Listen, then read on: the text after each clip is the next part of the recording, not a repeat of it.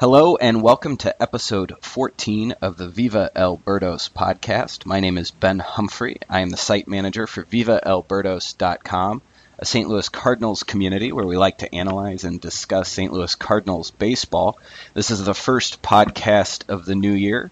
We are in a bit of a down part of the off season, sort of the lull before the winter warm-ups uh, and after the winter meetings.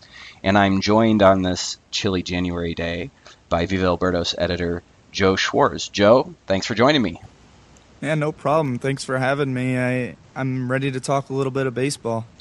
So am I. And if you uh, if you have any questions um, about the Cardinals or Major League Baseball in general, the Hall of Fame, whatever the case may be, feel free to uh, email me at veb.bgh at gmail.com. That's VEB as in Viva El Birdos bgh as in Ben G. Humphrey at gmail.com, and we'll be happy uh, to field your questions on the air. You can also reach us on Twitter. Joe is at STL Cup of Joe, and that's all one word at STL Cup of Joe.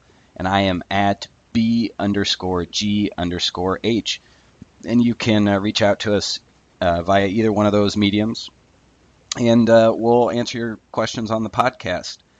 Um, this week, or not this week, but last week, um, the Cardinals uh, Zips projections. Dave Szymborski or Dan Szymborski, excuse me, um, an ESPN writer who also has done developed the Zips projection system. Joe uh, released the Cardinals Zips, and uh, they actually released them as early as they did because uh, Viva El Birdos community members uh, solved uh, one of the Zips riddles and pushed us up uh, in the release time date, and uh, we now have them. And it's always a fun time of the year. There isn't baseball, uh, live baseball being played. The Cardinals are not playing games. So we can sort of look at these projections, which are sort of an estimate of what is most likely to happen. And uh, it's just kind of fun to see what uh, Zips projects the Cardinals to do in the 2015 season. And as an initial matter, I feel like Zips is typically a little bit more conservative than the other projection systems. And I say that, Joe, because I was tickled pink by how good the projections were for the Cardinals. I mean, I think I, this is about as good as one could hope for from Zips. What did you think? Yeah, I, I thought so as well. Uh, when I looked at the the roster or the little depth chart that uh, Carson Sistoli. Is that how you pronounce his name? Cistulli. Cistulli. When he put out that depth chart the night before, teased us with it, I was like, whoa, that's a really good team. And seeing only one position player with a, a wins above replacement of one was pretty impressive, considering a lot of the teams that Dan already put out had a had a couple people at one. Even some of them had zeros at positions, but having a whole team of twos, threes, fours, and even fives was pretty impressive. And then when you look at the starting rotation and Lance Lynn, I love him, but when he's projected at four wins above replacement, I feel like that's a that's a pretty lofty projection for him, and and I I hope he can do it. But I, I, I that was the most surprising to me, to be honest with you. And what um, because these they follow they follow the basic you know, or they tend to round uh, those projections. And yeah. um, what about Lynn? You know, and, and, the reason I ask is we're looking at, you know, runs prevented here, eh, or mm-hmm. uh, and that's really been there's always been a gap between Lance Lynn's peripheral numbers um, his strikeouts and walks and home runs allowed and his runs allowed numbers, which is his ERA. That is until last year. Um, and there was a gap, but it was one that was helpful to the Cardinals' bottom line. And, you know, I feel if you look at, um, you know, you look at Lynn's fielding independent stats, and he's been quite consistent in terms of strikeouts, uh, walks, and homers. Uh, it's the runs allowed that has been different. Um, but even taking that into account, you're right. He's only been usually a three win pitcher. And um, so I think that is that is certainly a surprising um, number. And I was I was also surprised because to an extent we're talking about wins, we're talking about wins above replacement. And wins above replacement is a counting stat to an extent. You know, a pitcher who has a 3 ERA, an ERA of 3 over 210 innings, for example, um, well, not an ERA, but let's say a 3 FIP for 210 innings is going to be more valuable than a pitcher who has a 3 FIP for 190 innings, right? Correct. And so I was surprised. I thought maybe it saw an uptick perhaps in, um, you know, in innings pitched or something along those lines uh, to get him to that high number. Um, but they only project him for 192 innings pitched, which is about 10 less than he's thrown uh, each of the last two seasons. And so I was kind of interested to see uh, that it, it, that he was they projected him to be that good uh, without an uptick in innings. You know that that was what was really su- surprising for me. I mean, what what stuck out to you about that that Zips? Well, it it looks like they they bumped his K percentage back up. Um, not very much, but a, but a little bit, and I feel like that might be one of the factors that we're looking at because it bumped him back up to a 22.4 percent, and last year, um, it was down to like 20.9 percent, and it seemed like uh, he was going to his two seamer more, and though he still gets a, and I've written about this before, well, though he still gets a lot of swings and misses with his two seamer, it also leads to a lot of ground balls, and I think that's a lot of the reason is why he was able to develop a lot more this year is that he depended on his infielders a little bit more last year because our defense last year was a whole lot better, and it, it's interesting to see that Zips has his strikeout percentage going back up because I feel like he gained a lot of comfort with this two seamer or his sinker, however you want to call it. And I feel like he'd go with that more in 2015, and I and I think that's part of the reason why his wins above replacement is projected at 3.8 in Zips. And and I thought it was inter- another interesting aspect of it is we just talked about how his ERA is kind of seesawed. It's gone from being unsustainably high compared to his peripherals um, to now being unsustainably low. You know, there's really no reason to expect Lance Lynn to have a 2.74 ERA again next year when his FIP was 3.35 and his xFIP uh, was 3.81.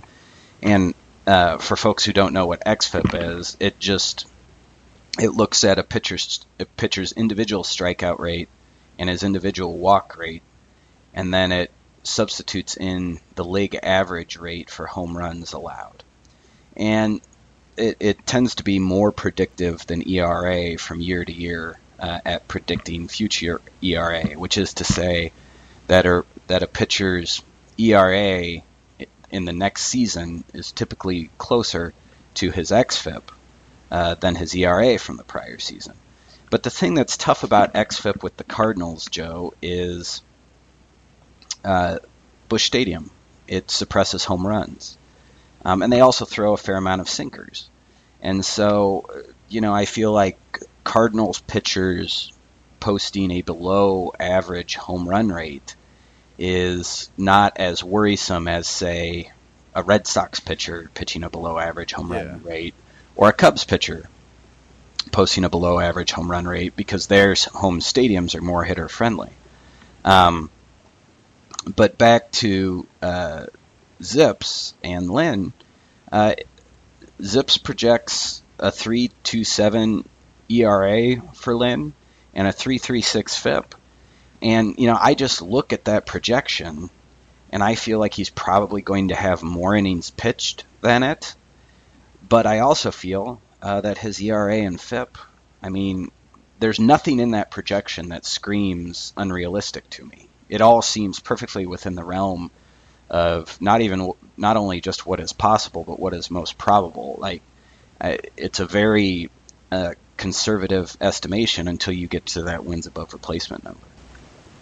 Yeah, and and I agree. I hope that he does have more innings pitched. Um, coming off two years in a row with over 200 innings, I mean, we'd hope to get to that point where we could expect it. But as we know with pitchers and we know with arms, uh, I hope we, I, I, hope it happens, but I'm not counting on it. Well, uh, knowing what we know about arms, uh, there is another uh, pitcher who uh, jumped out at me, and you know that is Michael Walker, and and it is the season of projections, and projections usually use some sort of uh, weighted. It's a weighted calculation based on recent seasons, and they usually give more weight to most recent seasons. And a lot of times, the way you see that play out in terms of starting pitchers who have had injuries or who have split time between the bullpen and the rotation or split time between the minors and the rotation is you'll see something less than a full season's worth of innings. And Zips projects Wacha uh, to throw 129 in a third innings and have a 3.27 ERA and a 3.39 FIP. So basically, Zips projects Michael Wacha to be Lance Lynn, but only over about 130 innings, which I thought was very interesting. Um, given how good Wacha looked before he hit the disabled list, and maybe I'm just and Zips doesn't know the nature of his injury. He doesn't Zips doesn't know that his changeup didn't look as good and his fastball he wasn't able to spot like he was before when he came back from the d- disabled list.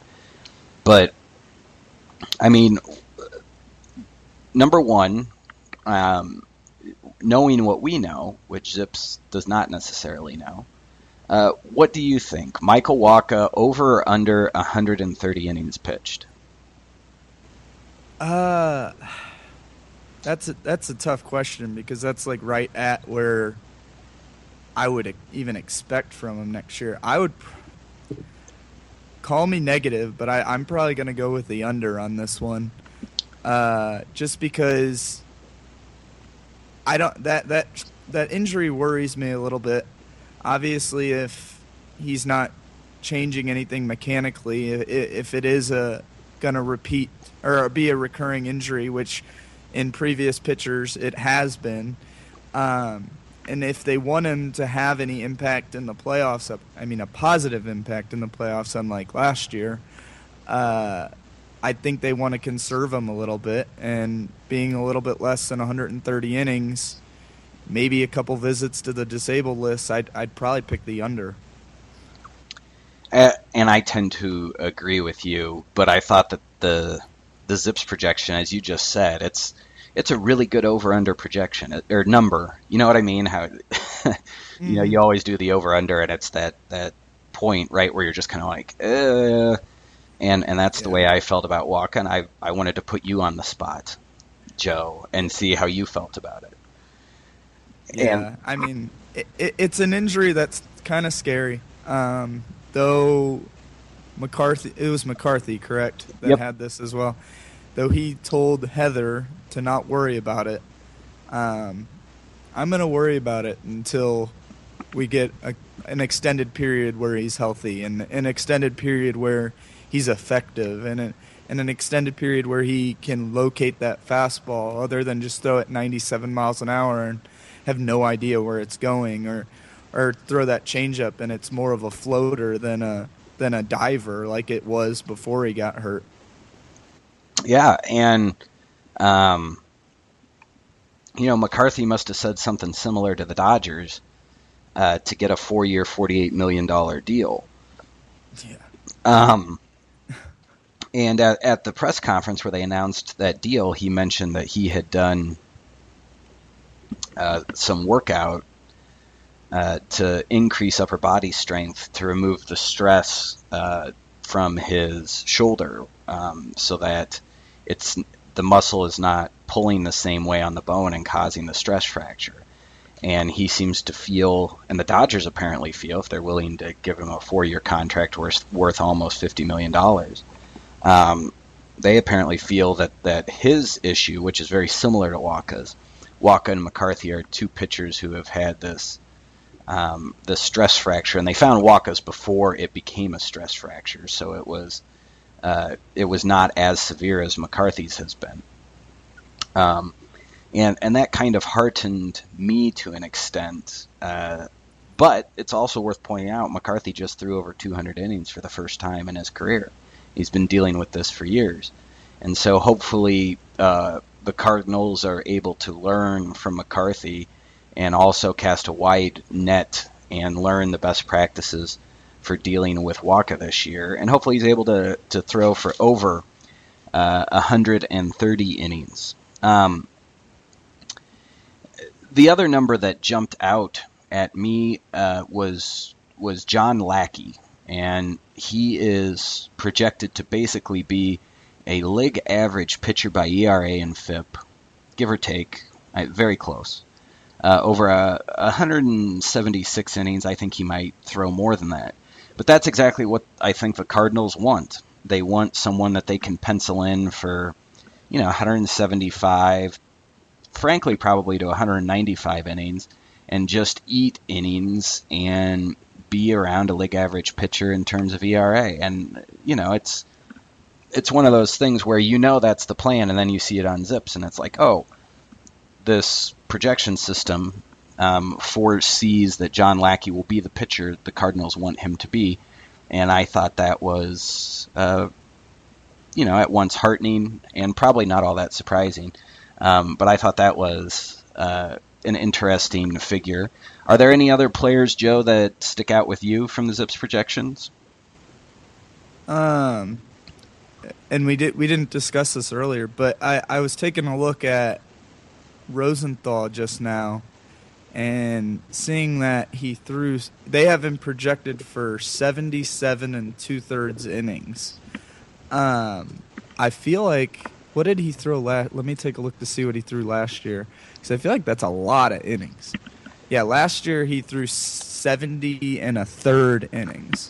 So just a quick look at them projecting him at 77 and two thirds that that really stands out to me and and his strikeout rate is awesome, uh, and his walk rate went down a little bit, so that's good. But having him, pro- we we had a lot of issues and a lot of discussions on Viva El Birdos last year about him being overused and him being used on two day or three days in a row, sometimes four days in a row, sometimes three days in a row after throwing 30 pitches the inning before or the day before.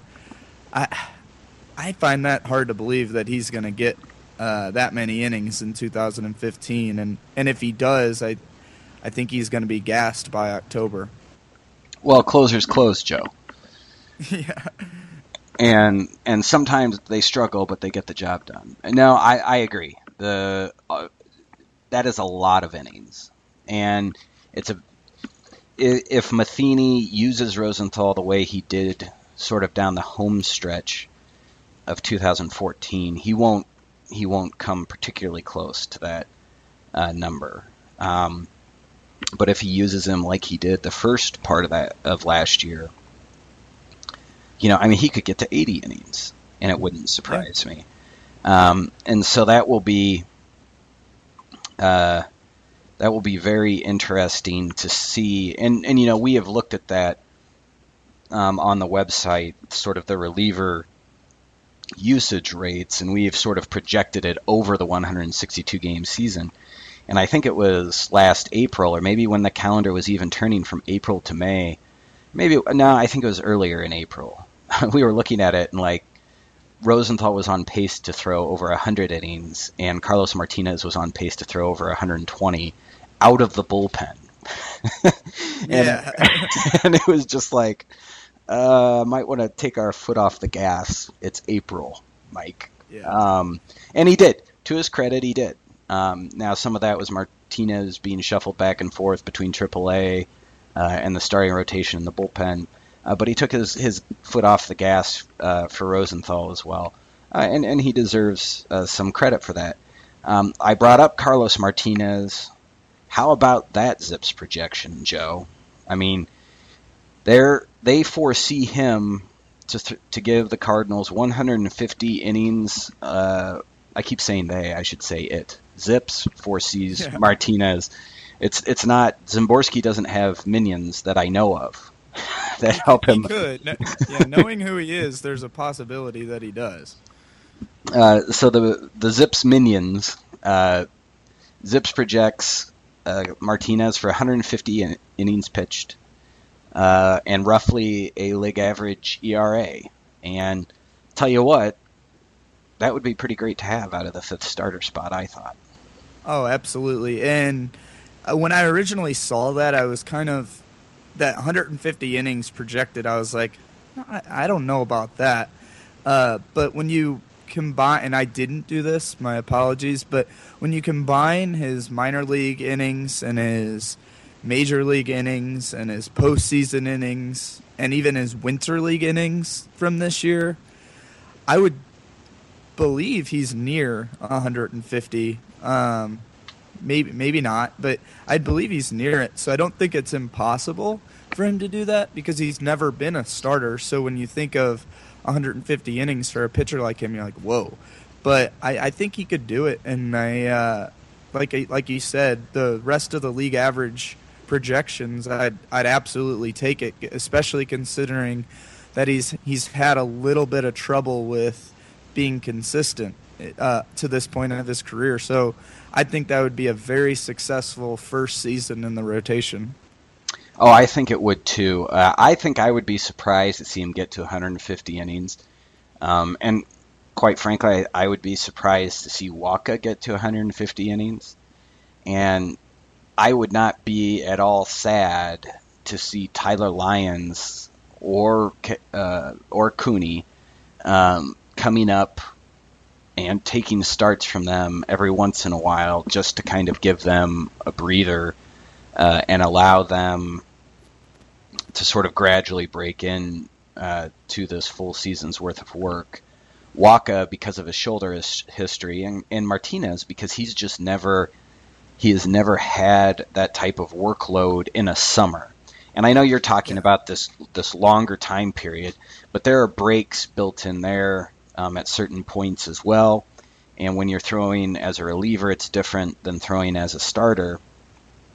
And you know, we heard the term dead arm thrown around a little too often last year, but it's just where your body hits a wall, and you know, you just you aren't able to throw the way that you were throwing, and you're seeing it happen with these established veterans. Well, it can happen uh, with youngsters too, and I would not be at all upset to see the Cardinals sort of banking innings with both Wacha and Martinez, so that they are hopefully fresh if the team is able to qualify for October.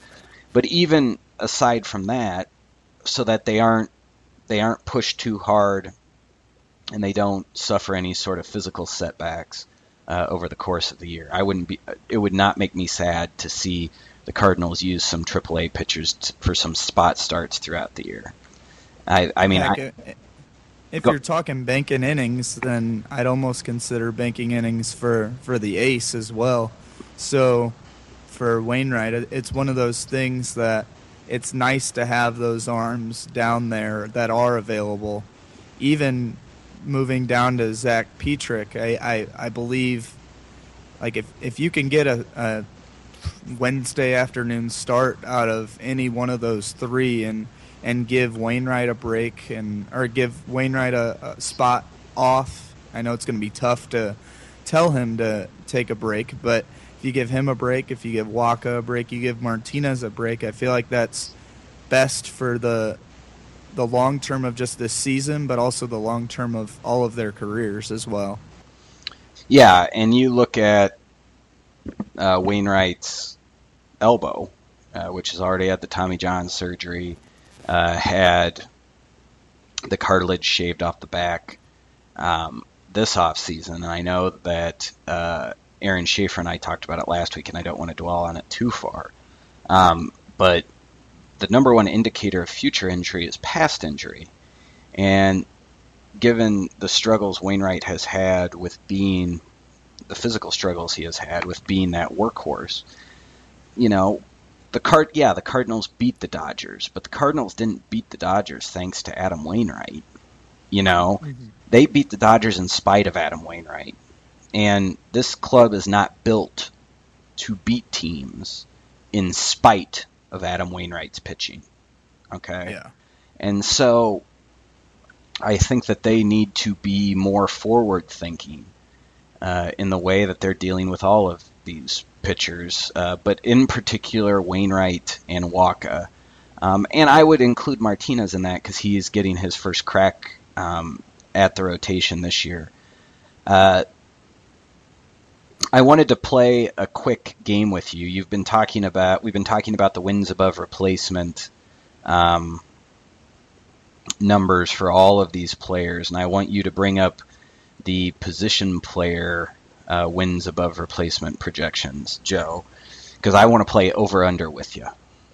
Okay. Okay. Yeah. Let's start with Yadier Molina. Uh, for my money, the MVP of the team every year, except maybe last year because he was injured.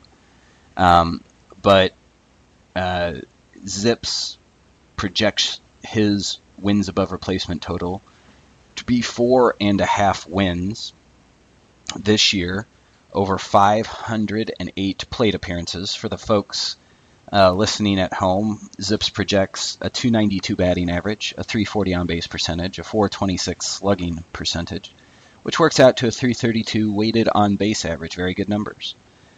Uh, that's an OPS plus of 111, and it sees him worth about a win on defense. So, Joe, over under on Molina hitting four and a half wins above replacement in 2015.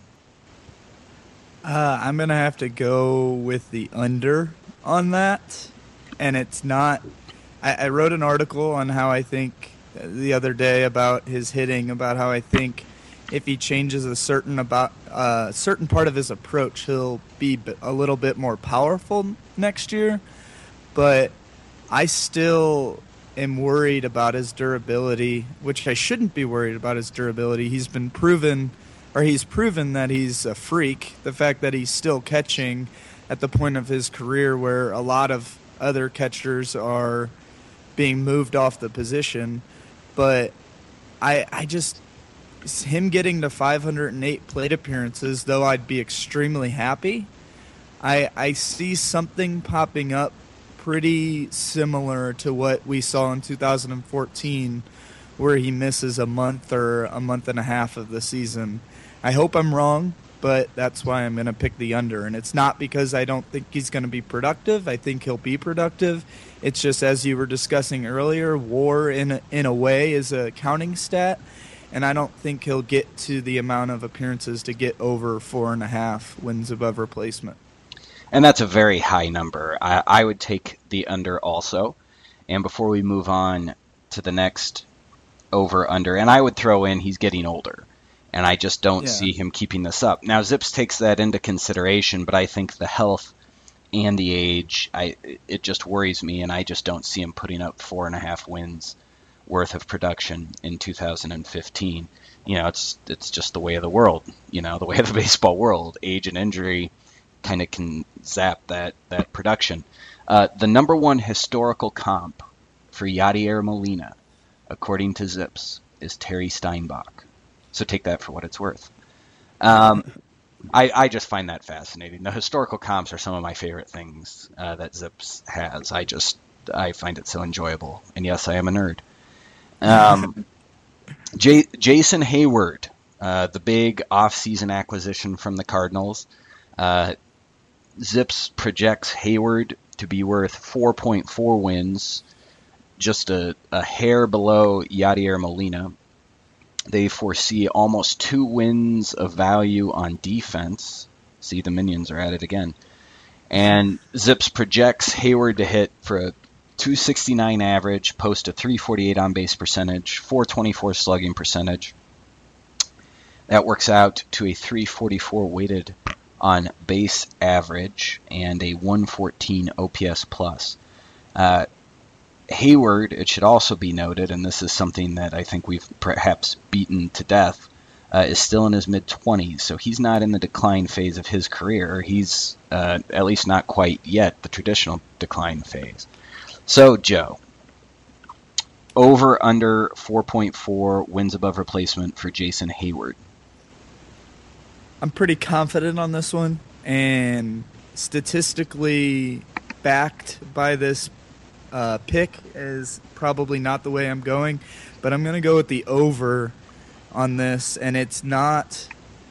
Now that I, I can talk about some statistics that I think he might outperform, but in the back of my mind, he, as long as he's not extended, he's playing for a contract, and uh, he's another year out from getting hit in the face, and and I'd love to actually, and, and I might do it now, is look at players that have been in their contract year. I'm sure there's already articles out there to see how their performance is. Um, and contract year meaning in their prime still. I, I, don't mean like when you're 35 playing for your last contract, but Heyward's still very much in his prime, and he's he's playing right now for a 10 year, eight to 10 year deal, and I have a feeling that he's gonna pretty much go off next year, and and that's a lot of more feels than statistics, but um, that's why I'd probably pick the over with Heyward. Let me do a completely boring, pixelated black and white assessment of why I think Heyward will be worth more than 4.4 wins. Uh, Zips projects Heyward to have 597 plate appearances. Here are the plate appearances for his last three seasons 649 last year, 440 in 2013, 651 in 2012. The difference between those three, and we could go back, it goes every other year throughout his career. In 2011, it's 456.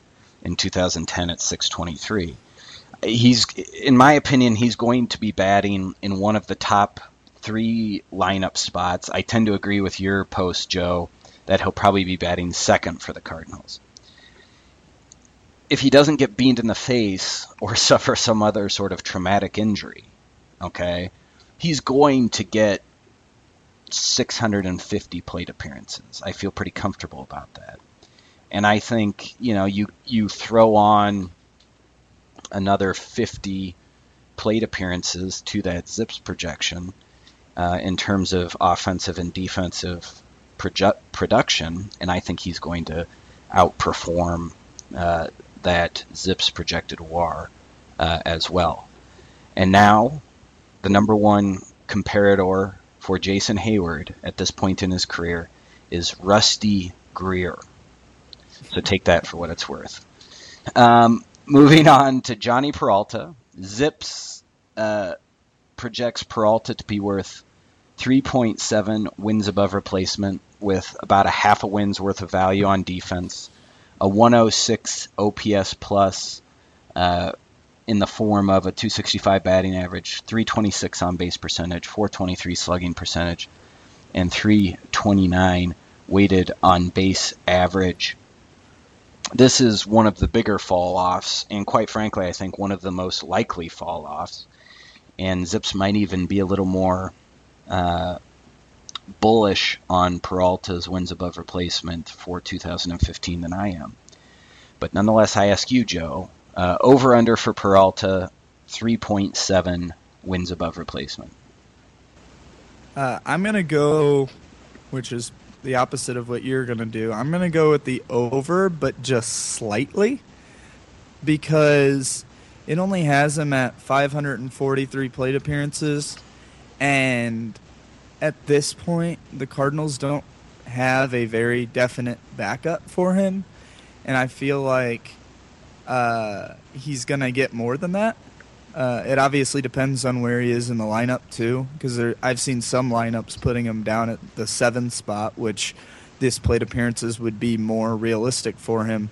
Uh, but I think just slightly because that fall off on his defense, though it's expected at this point of his career. I don't think it's going to fall off as much as it as they have him, uh, or as Zips has him. There, I'm saying they now because of you, but uh, but I think just slightly. Now, do I think he's going to be the five point four wins above replacement as he was last year? No, but I think he could get 3.9 to 4.1 next year, and that and that's solely because I think he's.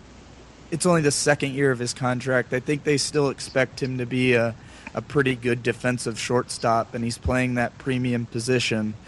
And I think he's going to get more plate appearances than they have projected. So I would put the over, but just slightly. And that's fair. I just I don't see that defensive value, uh, which was you know, just ridiculous. Uh, he was worth almost two wins on defense last year, and and I just don't see that again. I think I I, I think that Peralta's 2014 um, is is similar to Matt Carpenter's 2013. It was so fantastic, but it's also going to prove very difficult to duplicate. Now that being said, you know he was he's he's a career 313 batting average on balls and play guy, and his batting average on balls and play was 292 last year. So maybe that goes up. Um, but I just I don't think the power is going to be what it was last year because he hit for a lot of power last year too, and I don't think the defense is going to be quite as excellent.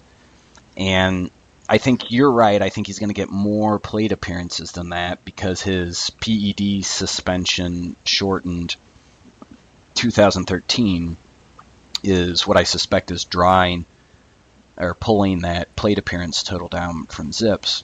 So maybe it does all even out in the end, and he might be around a three and a half, right in the three and a half to four win level player. Uh, but I just I think he's gonna it's gonna be below that, and that's not a knock on him. Like having a three win shortstop is really great. so, yeah, you know, absolutely, or, you know, especially with the Cardinals. Yes, that's a very nice player to have. Um, and having a three to four win third baseman is is very nice to have as well. Oh, but but before I get to that, Jhonny Peralta's number one comp is Rich Aurilia Okay, moving on. Uh, we've got a few more of these to go because I just wanted to get through, you know, some of the the for sure players. Uh, and Matt Carpenter was an interesting one to me. Zips projects Carpenter to be worth 3.2 wins above replacement. That's with a negative value on defense of a couple of runs, a 112 OPS plus, of course, it's based by and large on that on base percentage. Zip sees him hitting 276 with a 360 on base percentage, a 404 slugging for a 337 weighted on base average overall. So a bit of an uptick in his in his power uh, from a year ago, but nonetheless, still 3.2 wins. Uh, what do you think, Joe? The over, the under on that?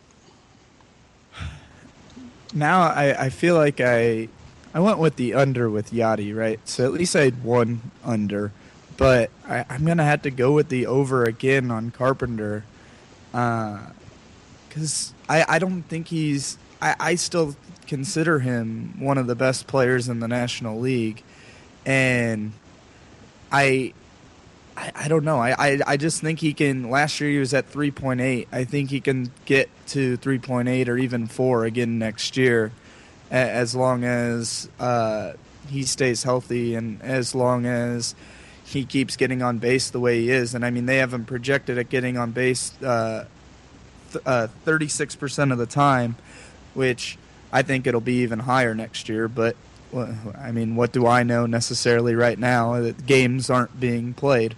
Um, but I, I, would still go with the over on Matt Carpenter on this one. Uh, I tend to agree with you. Uh, my primary reason is the defense. Uh, Carpenter yeah. playing all over the field uh, in his first uh, season in 2012. He's a horrible, horrible, horrible defensive outfielder. Uh, and keep that in mind, everyone, when someone posits that perhaps the Cardinals could acquire a third baseman and move Carpenter to the outfield or something like that. Like Carpenter is atrocious in the outfield, um, and that drug down his defensive value uh, in terms of runs saved. As a second baseman, he had a positive value uh, in 2013, and last year as a third baseman, he had a positive value. And if you look at that difference, uh, you could see, you know, a third to a half of a run made up just on defense alone, and that wouldn't surprise me. In, you know, with his swing and his line drive ability, uh, you know, I wouldn't be surprised to see him post an even higher batting average on balls in play uh, next year um, than what we saw this year, which would bring up that batting average a bit. Um, and with the power uptick, I mean, I would just, I would not be at all surprised to see the over for Carpenter. Um, his number one historical comp is a player I don't even know who it is. It's I want to say Denis, but I think it's Dennis Menke. Um, and I don't even know who that is. I feel horrible. So if you know who that is, please uh, comment uh, at Viva El Birdos or shoot us an email, and I'll probably actually be looking him up um, here later this afternoon. Now that I've come across it. Uh, it looks like he played with the Braves, the Astros, and the Reds from 1962 to 1974. Uh, he was a third baseman and a shortstop, and he had a career wins above replacement of 26.6. Oh, so he he was okay. I don't know anything about him. He's if he's alive right now, he's 74 years old. So that's a pretty interesting comparison. We learn about a new player every day. Yeah, and that's a nice career, but before my time and before your time, which is probably why we had to look him up on the internet. Um, Yeah. mo- moving on, uh, Matt Holliday, uh, Mr. Consistent. Uh, Zips projects him to continue his decline, which is not particularly surprising given his uh, mid 30s age. And Zips foresees 2.9 wins above replacement, or about three, um, with a 275 batting average, a 348 on base percentage, 456 slugging, and a 359 weighted on base average. And I wrote um, a retrospective on his projections last week, uh, looking back at 2014. And I made the observation, Joe, that uh, for a couple years now, Zips has for Zips projected Holliday's batting average on balls in play to drop down to about league average and to pull his batting average down with it, pull his on base percentage down with it, pull his slugging percentage down with it. And for a couple years, Matt Holliday defied the gravity on batting average on balls in play. He's a 330 something career batting average on balls in play player. Uh, the league average, the major league average, is usually around 300. So he was, you know, head and shoulders above league average, and I suspect that's because he typically hits the ball real hard. Um, well, last year, uh, gravity pulled him down, and Zips was extremely close and extremely accurate uh, when it came to projecting his overall 2014 uh, batting line. And so this year we're seeing a similar projection with a, a low batting average on balls in play compared to his career rate, but not uh, compared to 2014. In fact, it's a little bit higher than 2014, what he hit for in reality. Um, so, with that in mind, uh, what do you think, Joe? Over under 2.9 wins for Matt Holliday?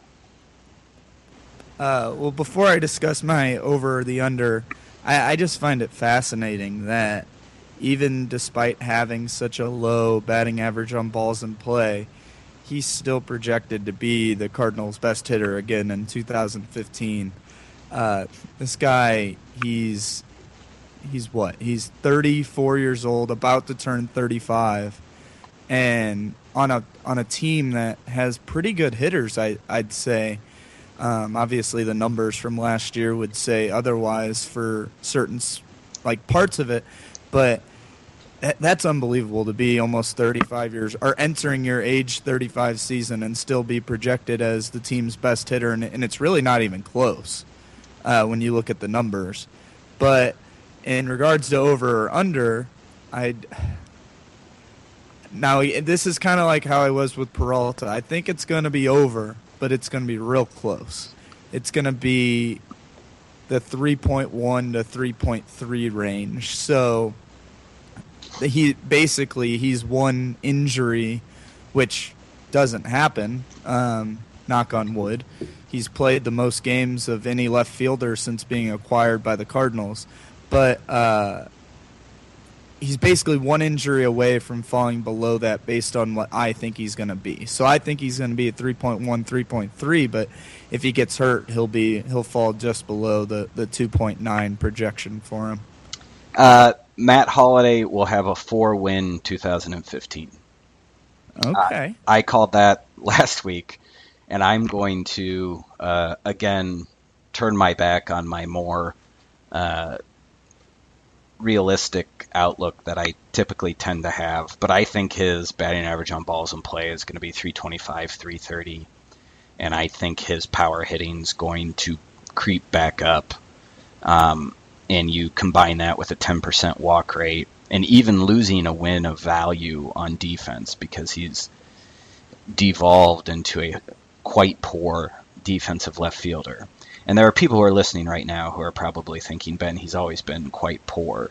He's always been a bad defensive outfielder.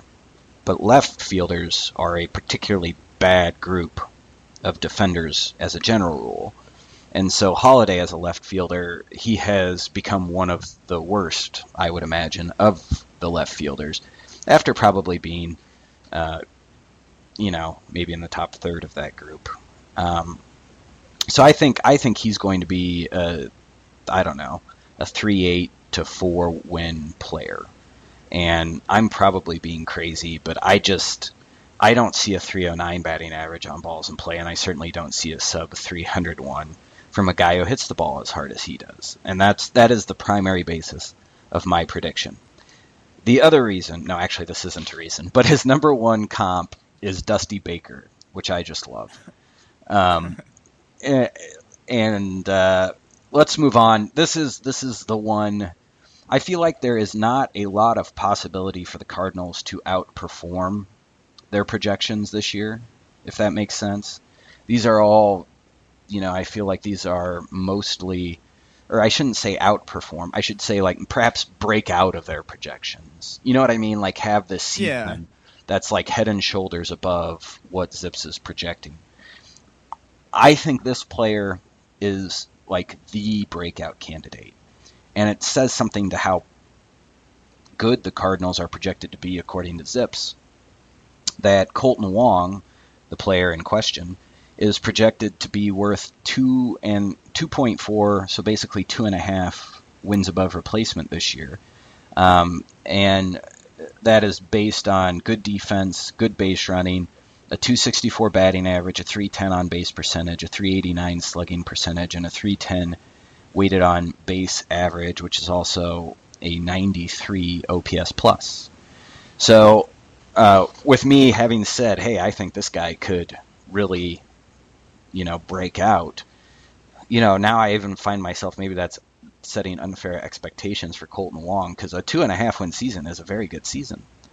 Um, but what do you think, Joe?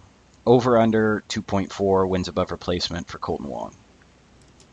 And even before you said all that stuff, so our listeners can't believe that, uh, or can't think that I was unfairly led into this pre- uh, prediction. But I think he, he'll be. I think he'll be over as well.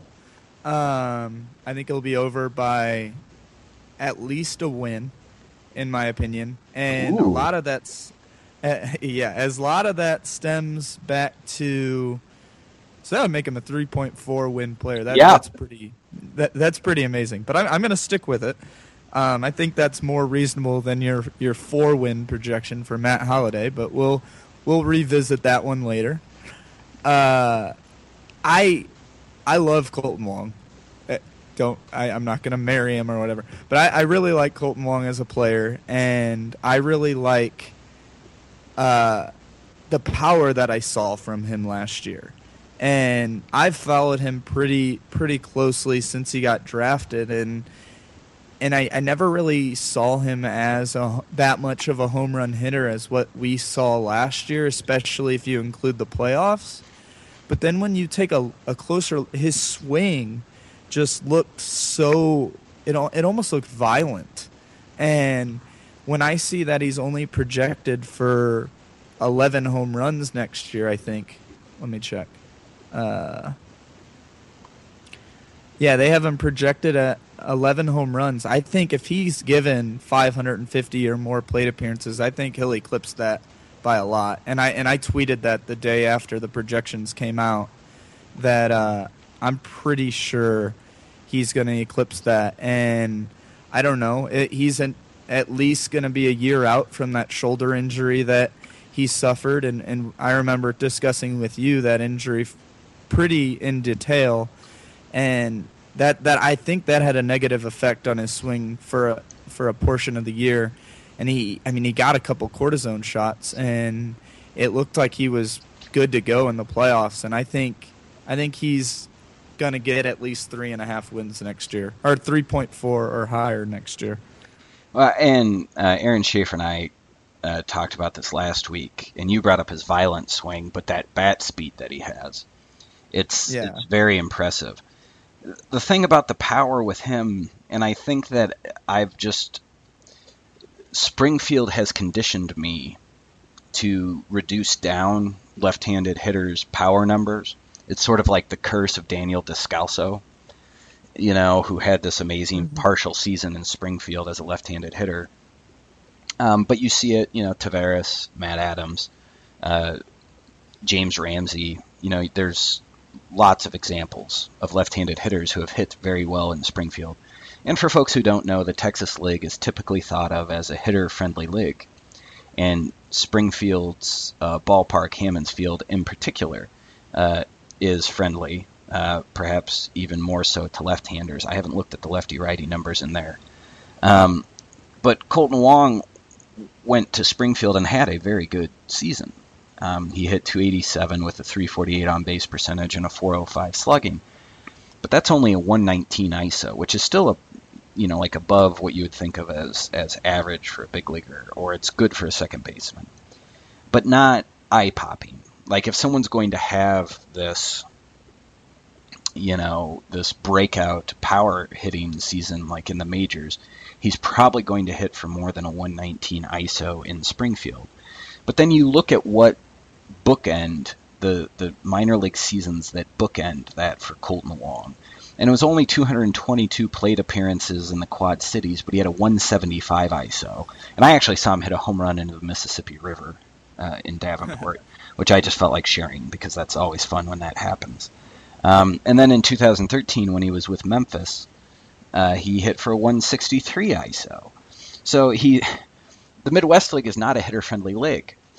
The Pacific Coast League is, but uh, Memphis does not have a particular a particularly hitter-friendly park for the PCL. And so you're seeing power numbers there, just not in this place where you would expect them to just kind of explode you know. Um, and then you look at he had a 173 ISO in the 18 games during his foolish and dumb demotion early in the 2014 season. Um, all of that, I guess, to me, kind of suggests, hey, maybe we should have seen power numbers at this level as a as a potential outcome for Wong, but I certainly didn't expect him in his rookie year. Um, and so I'm very interested to see what his uh, 2015 looks like because it just sure feels like he got his feet underneath him and he's ready to take the major league bull by the horns, so to speak, um, and just put together a very good sophomore campaign. So I'm with you. I think he's going to uh, outperform his ZiPS projection. Um, and I'm very, he is the player that I'm probably, well, him and Jason Heyward. Uh, but Wong, I'm I'm very intrigued by. His yeah, num- and, and, Go ahead, oh, go ahead. I'm go. sorry, Joe. and another thing with Wong is now we obviously don't know as much about this, but it, it, it seems like he's a very I'm not going to say emotional player, but I think he thrives when he uh, and everyone does, but him especially thrives when he's got confidence behind him and like you said that he's ready he's ready to go. And he had a really all things considered, he had a really good rookie season. A really really good rookie season. And I think that and this isn't statistically based at all, but I think that little confidence that he has from 2014 is going to be huge for him in 2015. Now, how much of this is because of his 483 ISO in the postseason? yeah, postseason numbers are very predictive. Yeah, future. very you, very predictive. Are you suggesting that he isn't going to have a 724 slugging percentage next year? Yeah, he's yeah he's going to be the next Barry Bonds, but playing second base, I think. And you know we've we've talked about this a little bit as well. How he has this ability to go. I, I wrote a post uh, when he came back uh, earlier this year when he went on that Bonzian run. It was right before the All Star break, if I remember correctly, where he was just jacking home runs left and right. And he kind of went on a. He did that a few times, and he's not Barry Bonds, as you say, but obviously, I mean, duh. But he can go on like a Bonzian terror, and he did. Yeah. Or a Bonzian terror. It's not a Bonzian terror, or maybe it is. I don't know. But he Yeah. he did it at multiple times, and he did it in the postseason. And you know when you see the ability for a hitter to just catch fire like that and hit for that kind of power, it's it's very enticing, especially especially from a second baseman in this day and age with where the offense is. And then one more thing on Wong before we move on. Uh, I wrote that post on Jason Heyward hitting second. Uh, I think it was a week ago now, and there were people. There was a good percentage, like twenty-five to thirty percent, that wanted Kolten Wong hitting second. Um, as excited as I am about Kolten Wong, and I think I just showed it. I mean, I whipped out a Barry Bonds comparison. That should be that should be pre- show that I'm pretty excited about him. I don't think he should be anywhere near the top of the lineup yet. Uh, he, he was really good in the in the minor leagues with on base percentage, but he hasn't proven that in at the big league level. And until he can, though I'd love his speed at the top of the lineup, though I, I think that's kind of overrated, especially with him. Uh, I don't want him anywhere near the second spot of the lineup until he can prove that his on base percentage can be elevated a little bit. Because even during his, and obviously postseason isn't predictive at all, but even during the postseason, his on base percentage was below 300. And a lot of his success was just fueled off the fact that it seemed like every one of his hits was either a, a double, triple, or home run. And, and I'd rather see that in the five, six, or seven hole th- rather than the second hole because he, he just doesn't get on base enough. So, though obviously a big portion of our readership and listeners believe he would be good for the second spot, I I don't want to see that in 2015 unless there's like 300 plate appearances where he proves that he's got a 340 or a 350 on base percentage. Then maybe you can tinker with it, but I don't at all want him to start 2015 as the number 2 hitter. with Jason Heyward, Matt Carpenter, and Matt Holliday on the team, Kolten Wong should not take a single plate appearance in the second spot next year. And it's those guys are all three grinders who get on base. And you mentioned on base percentage, and you're completely right. And I like to think about it as out percentage, kind of as the negative flip side of that coin. And why would I want someone who's going to make an out 70% of the time batting second in this lineup when I can have a player who's only going to make an out 65 or less percent of the time. And frankly, probably less. It's probably 64 or 63 percent of the time. It makes no sense.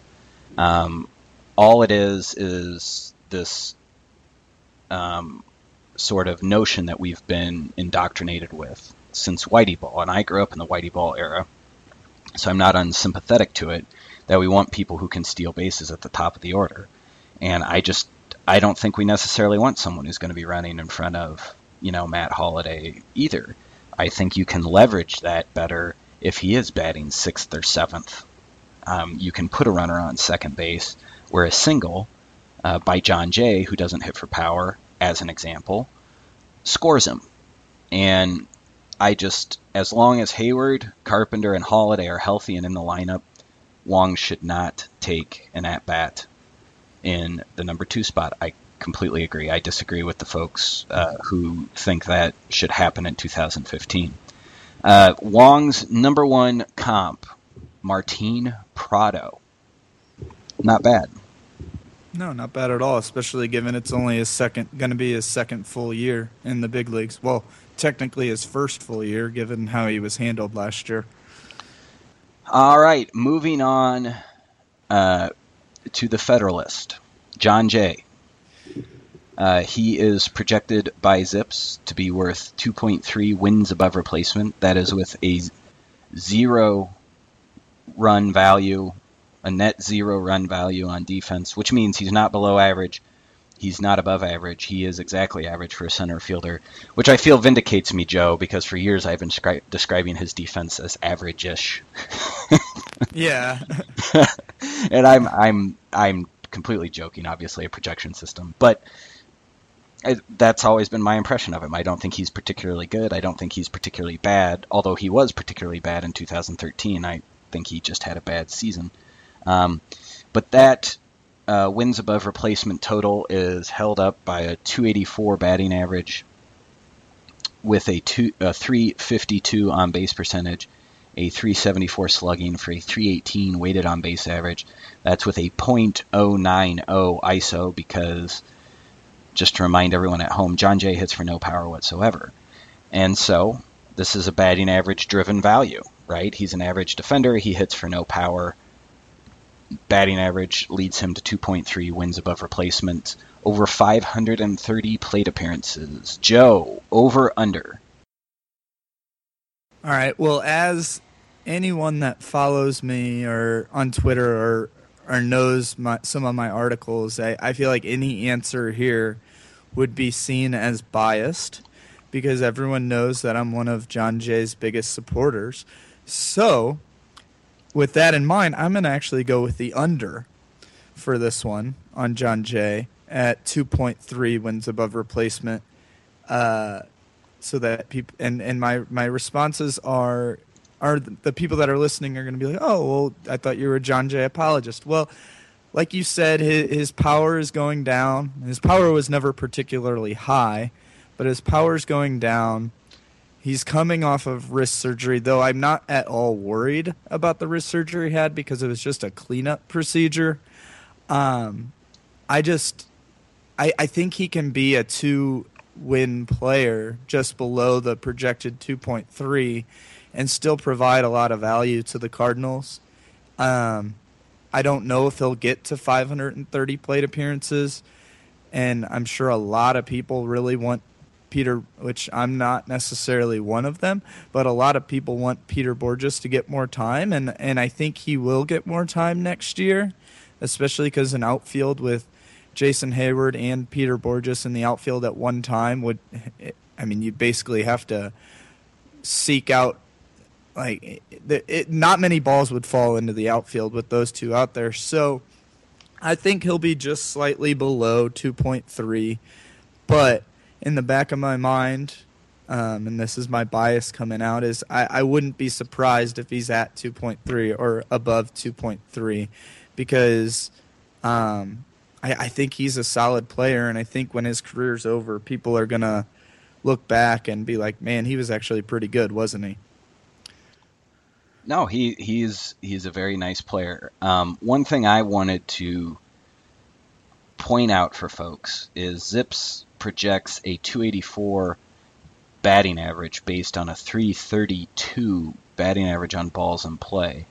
Um, you know, if if his if it drops that far, um, you know, Bourjos should probably be getting a shot to play over Jay uh, because batting average is his skill. Um, and the thing that I find kind of interesting is that 332 is, you know, maybe a little bit closer as a batting average on balls in play to his 2013 than his 2014. And I think the reason for that is ZiPS tends to regress batting average on balls in play pretty heavily. And if you're a Jay true believer, you're probably going to think he's going to be around 345. Um, right around in there probably, and then thus closer to the 290, 295 batting average. And maybe that's enough to keep him in the order. It probably is because I assume that Mag Matheny only looks at batting average uh, when making decisions. Um, that being said, I mean, I'm going to go with the under because um, I do think he's an average player. I don't think he's going to get 530 plate appearances, and I don't think he's going to have a 332 batting average on balls in play. But that's still, I mean, I don't think he's going to be much worse than like a two win player. But, you know, it's important to keep in mind he was a 1.8 win player in 2013, and that's what prompted the Cardinals to go out and get Bourjos. And I think prompted a few folks to kind of turn on him, uh, you know, as a player. I think some of his misplays in the postseason contributed to that too. Um, but it, it's a very interesting question.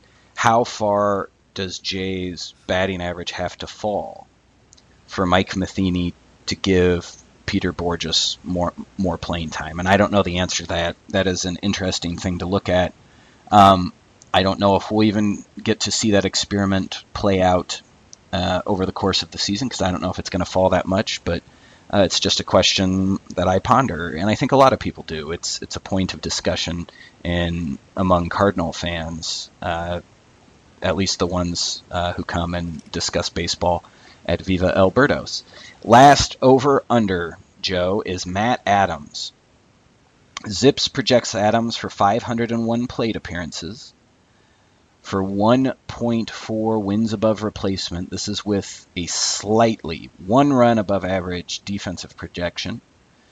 And a 281 batting average, a 317 on base percentage, a 457 slugging for a 335 weighted on base average.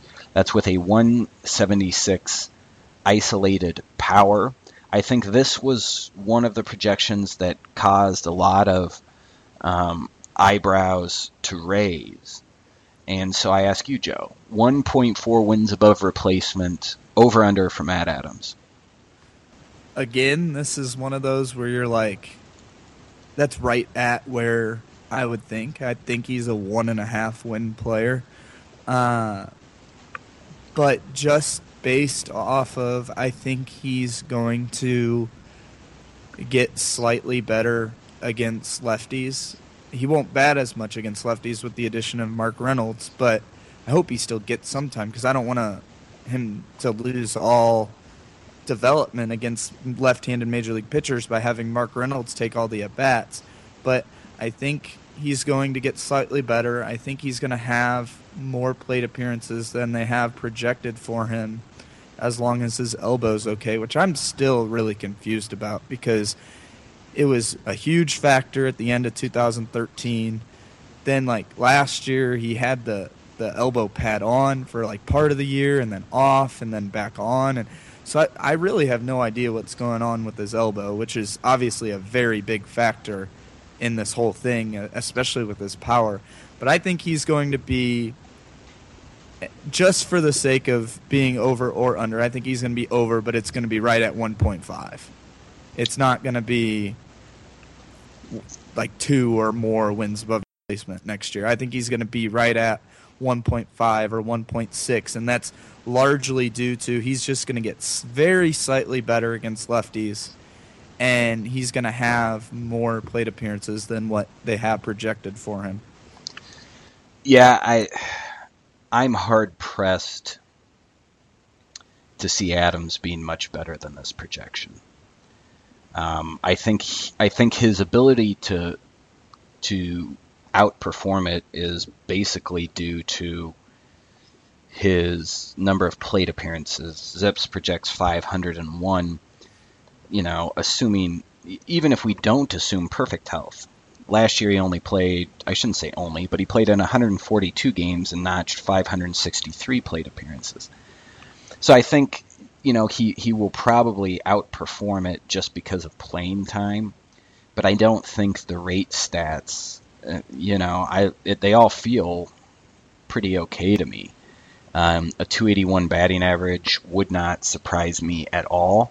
A 317 on base percentage would not surprise me at all a 457 slugging percentage, which has a 176 isolated power, uh, would not surprise me at all. And so, but Adams only getting 501 plate appearances would surprise me with the way the Cardinals have, have talked. I think he will probably get 550 to 600 plate appearances.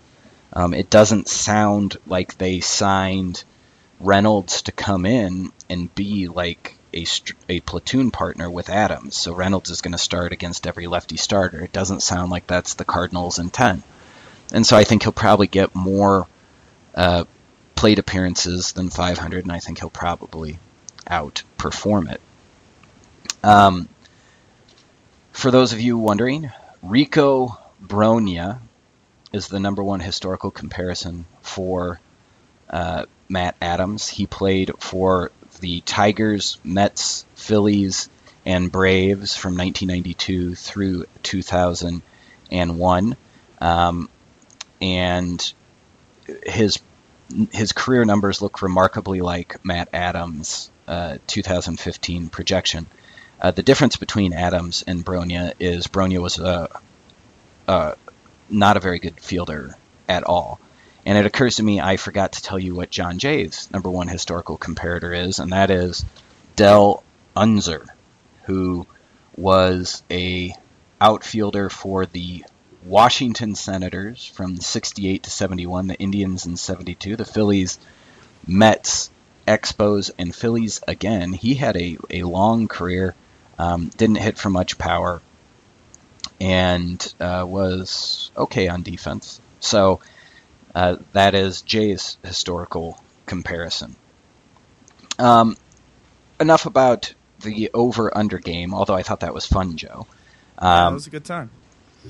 I wanted to ask you uh, what I'm going to call the last bench spot. Um, I am operating under the assumption, perhaps an erroneous assumption, that the bench is largely set. Tony Cruz is the catcher.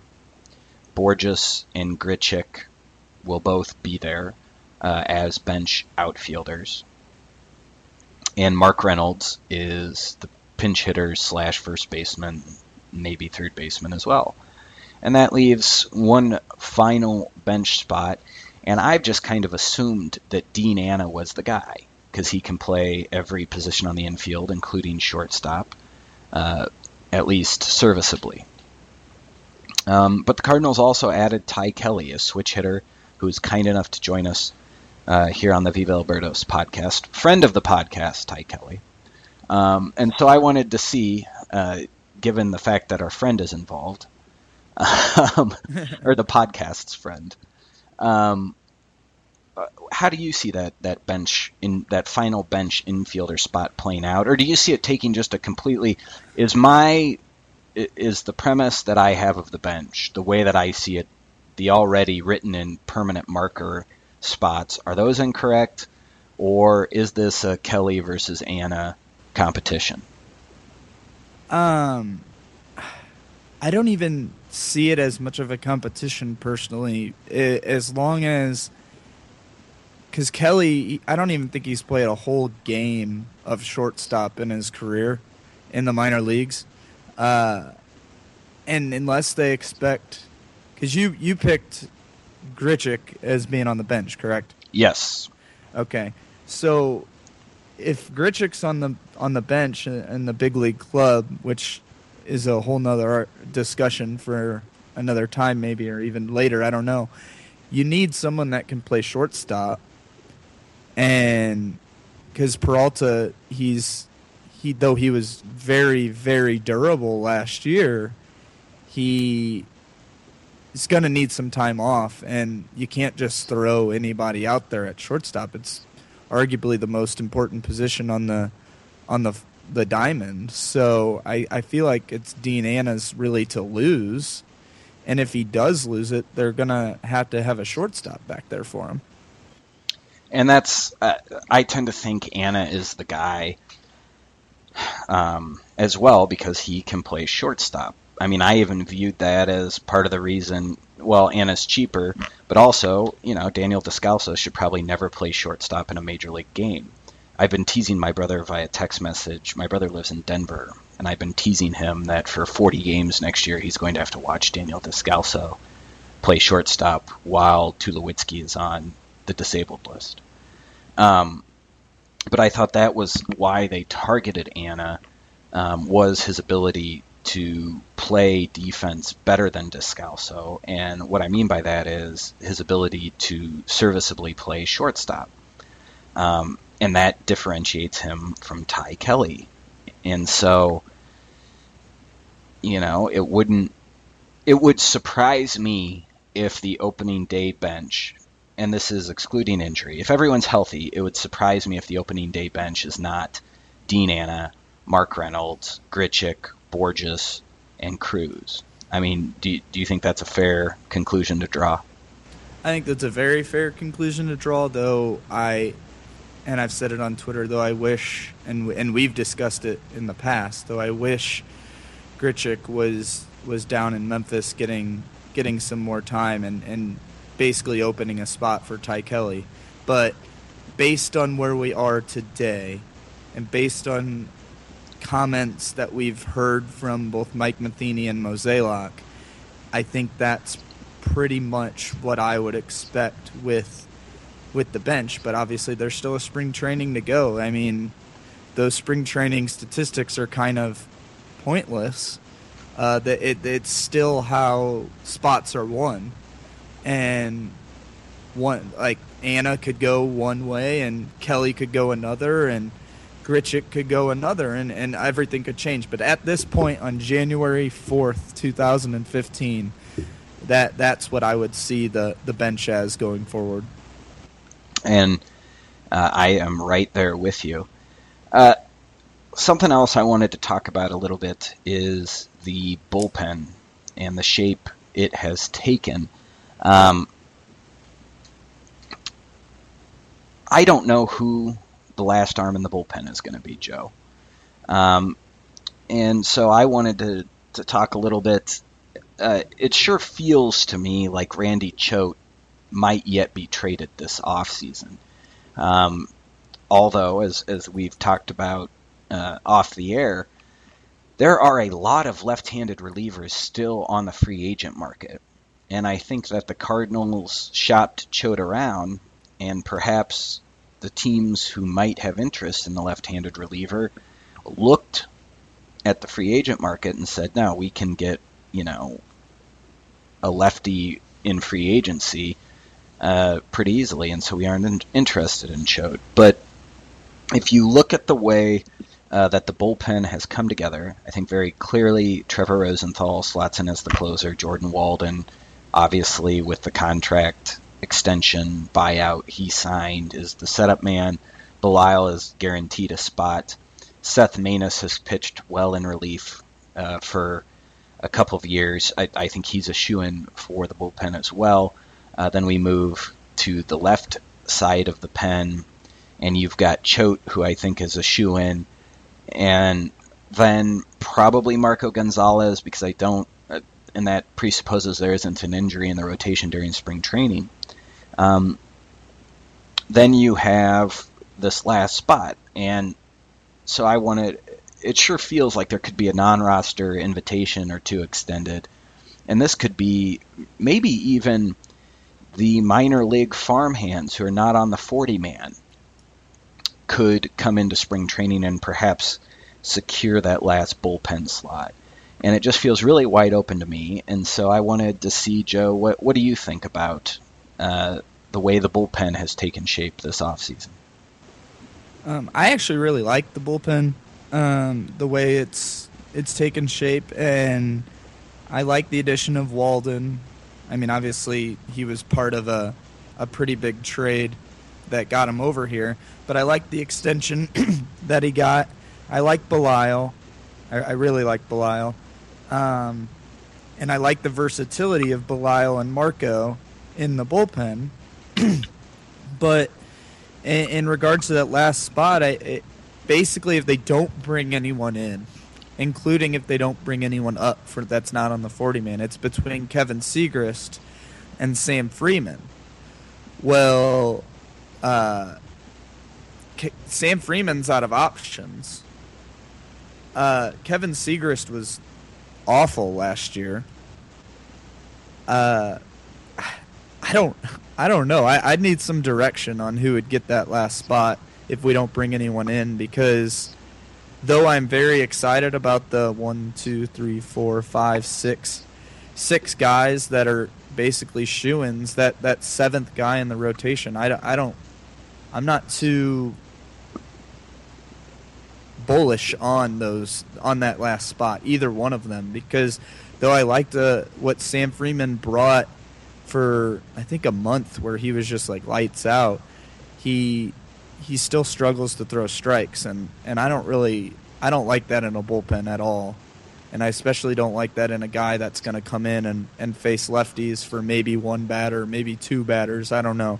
Freeman showed that he can get lefties and righties out, but his inability to consistently throw strikes doesn't appeal to me. But with him being out of options, like I feel like if he's DFA'd, someone's going to pick him up, and he's going to be gone. And then Siegrist, though he was phenomenal two years ago, last year he was not very good, and and he obviously had all those arm injuries that we were dealing with, and and when they started bringing up nerve problems, that that just scared me a whole lot. Which is why I think what you were saying. There's a chance that we bring in some uh, another invite, but when we when you look through the list, I, it's definitely feels like you're scraping at the bottom of the barrel because I don't think anything is available. But obviously that that worked a little bit last year, as we saw with Pat Neshek. So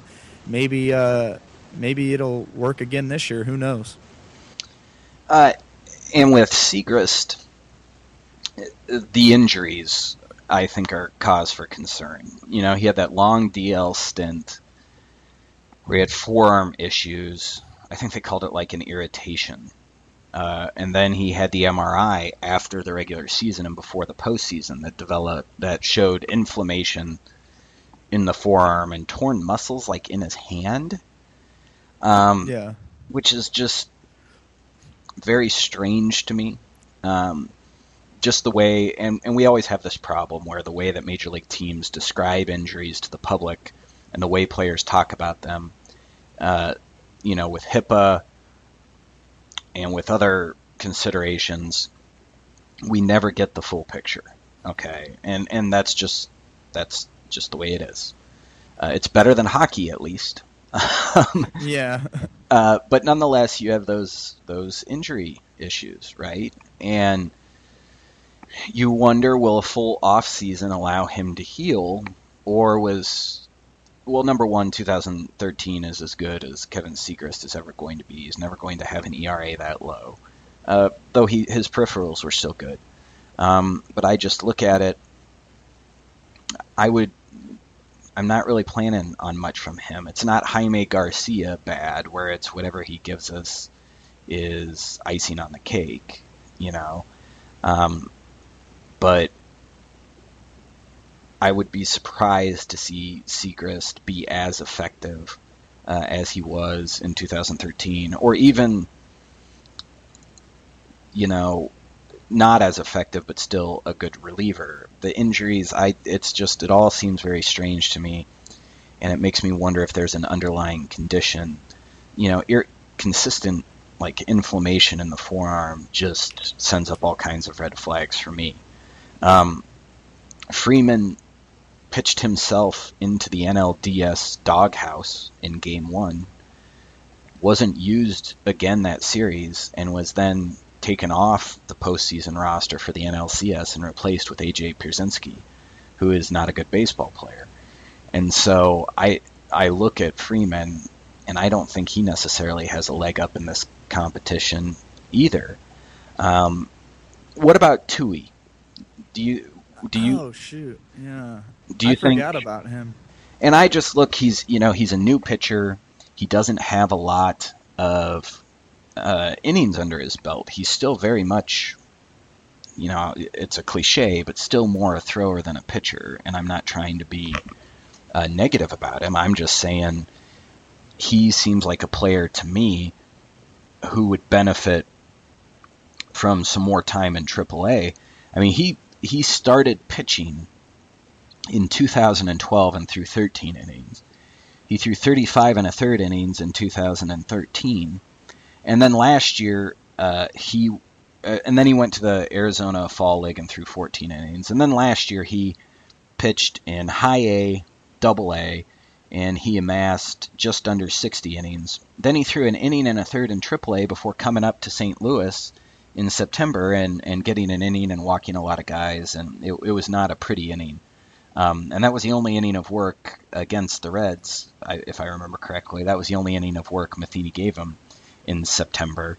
Um, and so it, it sure feels to me like he's going to start in Memphis. And understandably, justifiably so. I, I feel like he has more uh, development to do. But you look at his stuff, Joe. I mean, I think it's uh, outside of a healthy Kevin Siegrist, which is, in my opinion, quite the caveat. Um, it's certainly the best uh, of the contenders for that last bullpen spot, as it's presently comprised. Uh, do you think he stands any sort of uh, chance at all of making the opening day bullpen? I mean, out, he had a good fall league, um, yeah, but which was good to see because I I was under the impression that he was by the time he got to the Cardinals he was out of gas. Uh, he had he pitched uh, three different levels in the minor leagues. Uh, four no, yeah, three different levels in the minor leagues last year, and by the time, like you said, he's he's not been a pitcher for very long. I thought he was out of gas. But the fact that he did pretty well in the fall league, now he had a little bit of a break before then, um, was very nice to see. But he's only thrown an inning in AAA in his entire career, and being such a new pitcher and having such a tough time. I mean, it was only two games in the big leagues, but having such a tough time even just finding the strike zone I really do, unless he sets the world on fire in AAA or in uh, spring training. I see him starting the season in AAA, and especially given that there are more proven. Now we do, obviously we don't know with Siegrist his health, but he's at least proven at the big league level that he has been successful at one point, and Freeman has proven to be successful, unless Tui can just absolutely tear it up in spring training. I, I see him starting the year in, in AAA, but I wouldn't be surprised if he's up in the big leagues a lot earlier than uh, September call ups because I am very excited about his future, and I've I really do think he can be a force at the, the back end of a bullpen. It's just he needs some time and he he needs some experience and he needs some refinement of his secondary offerings because we all know he has the elite fastball, which we didn't necessarily see in in the two games that he pitched because he was, if I recall correctly, he was in the 96 to 97 range, whereas we've been hearing 98, 99, 100 plus in the minor leagues. So obviously, minor league radar guns aren't necessarily as accurate, but I think I think he'll start in AAA, but we'll see him a lot sooner than than September call ups. I think you're probably right. Uh, I, I think he he just needs to develop consistency with his delivery and consistency with his breaking ball. And if he's able to do that, I think he could see a call up. But, uh, you know, he's so new to pitching, repeating his mechanics, repeating his delivery, getting uh, consistent break and consistent ability to spot that breaking ball um, are going to be very important. Uh, I'm interested to see if the Cardinals sign an established big league reliever to a minor league deal with a non-roster invitation, similar to what they did with Neshek last January. Um, and that is something as unsexy as that is. Um, I think that's probably much more realistic than any sort of uh, Max Scherzer signing. Um, with that being said, we're approaching Joe an hour and a half, and uh, I think we might want to uh, wrap up this 14th uh, episode of the Viva El Birdos podcast. I want to thank you for uh, being my guest. It's always a ton of fun to talk the Cardinals, even in January, uh, with a fan as passionate about the game as yourself and with the insights that you provide uh, due to all the great work you do for Viva El Birdos. So thanks for joining me, man. Thanks for having me, and I hope you have a good rest of your weekend, and let's look forward to spring. Absolutely, and the it's not a polar vortex, but something roughly analogous to a polar vortex has ripped through Iowa and brought snow, and it's supposed to be like five degrees this week. So pitchers and catchers reporting to sunny and warm Florida cannot come quickly enough. Neither can baseball season. We hope this uh, extended version of the Viva El Birdos podcast has helped perhaps keep you warm on this baseballless January day. Uh, thank you for listening. Thank you for reading, and go Cardinals.